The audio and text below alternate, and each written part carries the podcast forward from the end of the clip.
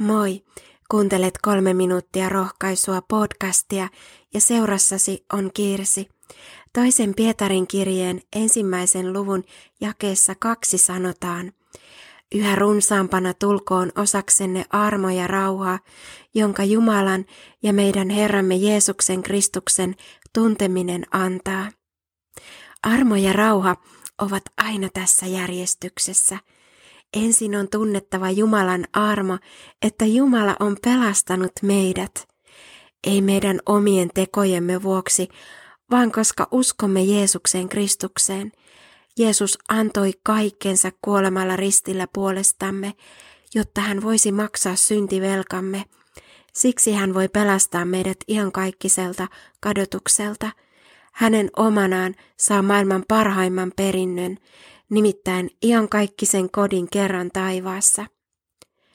Kun on saanut kokea Jumalan armoa, voi myös kokea hänen antamansa rauhan. Itse rauhan ruhtinas, taivaan kuningas Jumalan poika, oli valmis jättämään taivaan kirkkauden. Jeesus tuli tähän pimeään ja rauhattomaan maailmaan sinua ja minua varten, aivan jokaista maailman ihmistä varten – Jeesus kulki ristintien loppuun asti, eikä hän ainoastaan kuollut, jäänyt hautaan, vaan hän on ylösnoussut vapahtajamme, joka elää tänäänkin. Halleluja! Jeesus on kärsivä Kristus, joka kulkee maailman kaduilla, tervehtii kurjinta, kuten eräässä laulussa lauletaan. Jeesus ei kiirehdi kenenkään ohitse, hän jää juttelemaan, hän ojentaa arpisen kätensä, siihen saa tarttua tämäkin heikko syntinen ihminen.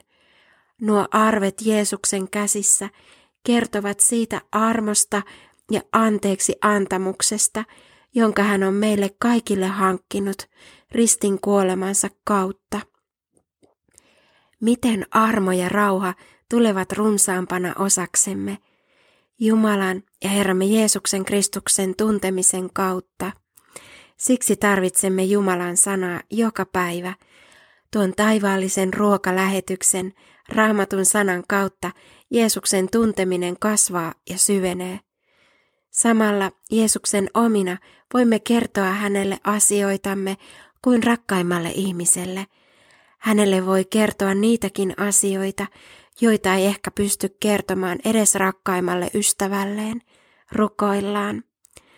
Rakas Jeesus, Täytä sydämeni tässä ja nyt sinun armollasi ja sinun rauhallasi. Kiitos, että tiedät ne asiat, jotka vievät rauhaa. Ota ne käsittelyysi. Auta, että voisin kaikkien asioitteni kanssa luottaa sinuun. Kiitos, että sinä kannat, viet kerran perille taivaan kotiin. Aamen. Siunattua päivää Jeesuksen kanssa.